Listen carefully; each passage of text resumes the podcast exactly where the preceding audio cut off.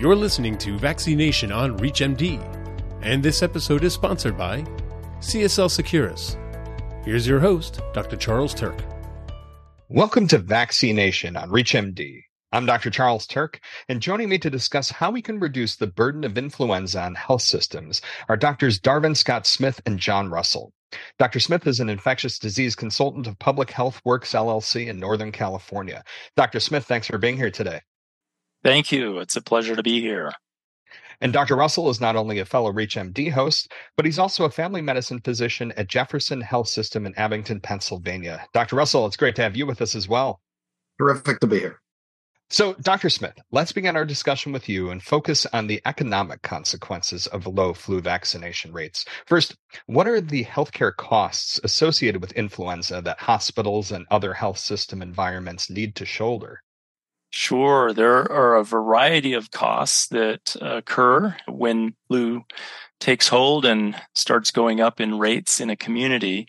And the obvious first ones people think of, well, you have to pay for the treatments, the medical treatments for all these patients that are coming in to ask for treatment, maybe in an outpatient setting, but as well as in the hospitalized setting. There's more laboratory testing just to query what the diagnosis is. And then, as I alluded to, hospitalization itself with the severe cases are very costly. It may take everything from hospital rooms, nursing care, medical equipment, all of the things that go into even intensive care if it reaches that level, ventilator support. And so these costs can mount quite quickly in the midst of a busy flu season. And how about productivity in these settings, Dr. Smith? How's that impacted by low vaccination rates? Productivity is adversely influenced by low vaccine rates. Obviously, there's an increase in healthcare worker illness. And if there's absenteeism, that stresses the rest of the staff out and causes all kinds of economic consequences. And with the reduced capacities, health facilities might need to allocate more resources to treat influenza cases, but also to manage other medical services because their staff is out. So elective procedures and appointments might be postponed or canceled. And that affects patients uh, and revenue as well. With those economic and logistical consequences in mind, let's turn to you now, Dr. Russell. Would you walk us through the flu vaccination recommendations from the CDC and the Advisory Committee on Immunization Practices, or ACIP for short? I would love to. So, first of all, everyone over the age of six months should be vaccinated against influenza, which that would be about 99.8% of the population. For timing of flu vaccine, the recommended ideal time is September and October. Um, some times that we might give it a little bit early if you have a child under the age of nine who has received less than two flu vaccines in their life, that you should give two vaccines this season, you could give that first dose in July or August. So that would be a time to give it early. You might give it early in a pregnant patient as well. And again, if you don't think the patient is going to be able to be back to the office of September, October, you could give it then as well. So that would be the timing. It's recommended that everyone get a quadrivalent flu vaccine, two strains of A and two strains of B. There are no preferential recommendation for vaccine up until the age of 65. Some newer recommendations that someone should receive one of the three higher doses or adjuvanted vaccines is a preferential recommendation for patients over the age of 65.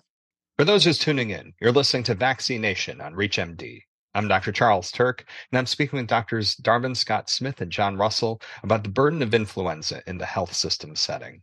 Now, we spoke a bit earlier about the economic consequences associated with low rates of flu vaccination. So, with that in mind, let's zero in on how we can increase flu vaccine uptake. Coming back to you, Dr. Russell, what policies or programs could we implement in hospital and other health systems environments?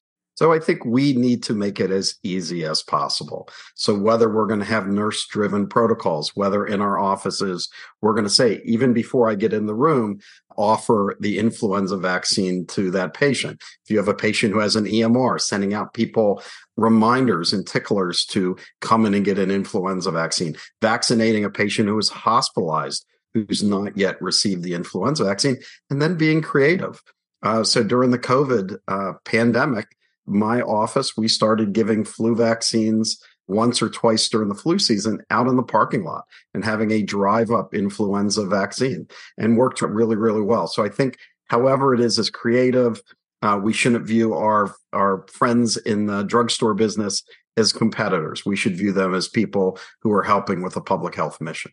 And Dr. Smith, what could be done at the community level to boost vaccination rates? Sure.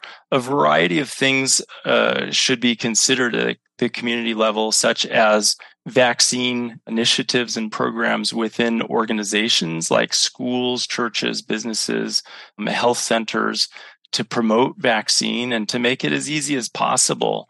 And that might also entail making the vaccine free or low cost. And that encourages people with not needing all of the preparation, the money, the check in procedures uh, that you might have to go through with uh, normal medical care if it can be normalized as a community activity. Also, holding special community flu vaccine events is another avenue to increase vaccine uptake as well as the use of social media.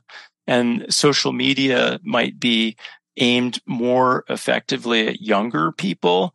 And getting vaccines in the schools is also critical, not only to get young people because they get flu, but even though people say, oh, they don't get flu as bad, it's not as serious, it's not as important they get vaccinated. But we also know that the younger population can transfer flu to the older or more susceptible population. And so having them vaccinated is actually an important strategy for the, the whole community at large. Now, before we close, I'd like to hear some key takeaways from each of you. Dr. Russell, let's start with you.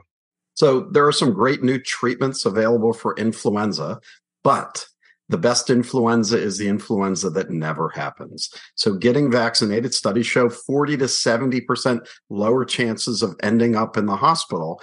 And the best way to get your patients to take a vaccine is a personal recommendation from their healthcare provider. So we should share our own recommendation and share our own narrative that we get the vaccine every year. Thanks, Dr. Russell. And Dr. Smith, I'll give you the final word. Sure, I would echo what Dr. Russell is saying to normalize the use of flu vaccine, that it is safe and that everybody should get it who qualifies and deserves it, and that's everybody six months and up. And also making it as easy as possible to access is critical for our communities to stay safe. And also don't underestimate the influence you as a healthcare provider has in communication directly with patients about the importance of flu and with your staff and those around you who are watching. Because when you get the flu vaccine everybody is watching listening and thinking that that's the right thing to do which it is for the the vast majority everybody in the community Thank you both for sharing those takeaways with us. And as that brings us to the end of today's program, I want to thank my guests, Doctors Darvin Scott Smith and John Russell, for joining me to share strategies for reducing the burden of influenza on hospitals and other health system settings. Dr. Smith, Dr. Russell, it was great having you both on the program. It was great to be here. Thank you very much. This episode of Vaccination was sponsored by CSL Seqirus. To access other episodes in this series, visit ReachMD.com slash vaccination, where you can be part of the knowledge. Thanks for listening.